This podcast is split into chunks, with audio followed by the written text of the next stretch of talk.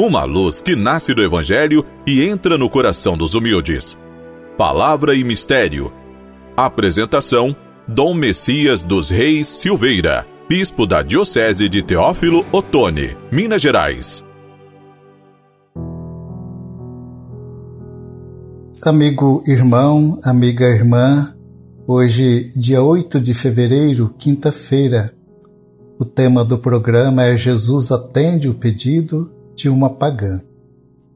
Nosso Deus não é um Deus triste, infeliz, que quer a morte das pessoas, mas o nosso Deus é o Deus da vida.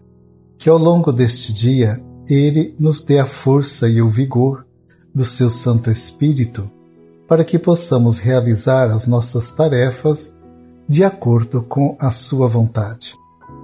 Iniciamos a nossa reflexão deste dia lembrando que hoje celebramos Santa Josefina Baquita, uma mulher negra nascida escrava no Sudão em 1869 e recebeu o batismo aos 21 anos e se fez religiosa canociana da congregação dos canocianos carinhosamente chamava Deus de meu patrão, e a ele serviu fielmente. Foi canonizada por São João Paulo II no ano de 2000. Jesus afirma que veio para que todas as pessoas tenham vida e vida em abundância. Por isso, num primeiro momento, estranhamos o seu comportamento no Evangelho de hoje contado por Marcos no capítulo 7, versículos 24 a 30. Jesus estava na região de Tiro e entrou numa casa para que ninguém soubesse que ele estava lá. No entanto, uma mulher que não era judia soube e foi procurá-lo. Ela tinha uma filha atormentada por um espírito impuro. Ela foi e, prostrando-se aos pés de Jesus, suplicava-lhe que curasse a sua filha e expulsasse dela o demônio. Jesus lhe disse: Deixa que se saciem primeiro os filhos. Não fica bem tirar o pão dos filhos para jogá-los aos cachorrinhos. A mulher curiosamente retrucou: É verdade, Senhor, mas também os cachorrinhos debaixo da mesa comem as migalhas que as crianças deixam cair.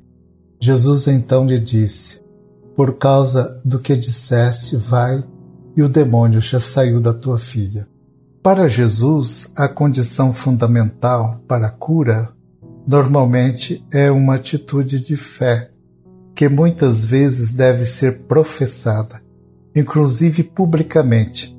Naquela mulher Ciro-Fenícia, uma pagã, destacam-se muito mais a simplicidade e a humildade.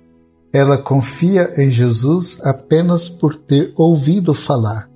A mulher, apresentada como não sendo judia e que aceita sua condição de ser discriminada, os cachorrinhos seriam os pagãos, enquanto os filhos seriam os judeus, nos leva a fazer uma reflexão sobre a intolerância religiosa existente ainda hoje. E é duro isto, pessoas que por causa de Deus não se entendem, seja a religião nos leva a Deus, mas às vezes estas intolerâncias existem, e outros que não aceitam mesmo nenhuma prática religiosa. O pão é o símbolo da vida, e Jesus é o pão vivo e verdadeiro descido do céu. A fala da mulher pagã é insistente e ousada, e a ela curva-se e curva-se diante de Jesus, recomendando que ela tenha também direito ao pão que restaura e sustenta as forças do ser humano. A presença no pedido e a confiança simples e humilde da mulher pagã devem ser modelo para nossa oração. Amigo irmão, amiga irmã, nosso programa já vai chegando ao final eu tenho a esperança de poder encontrar-me com cada um de vocês no próximo programa. Fiquem com a paz e a bênção do Senhor.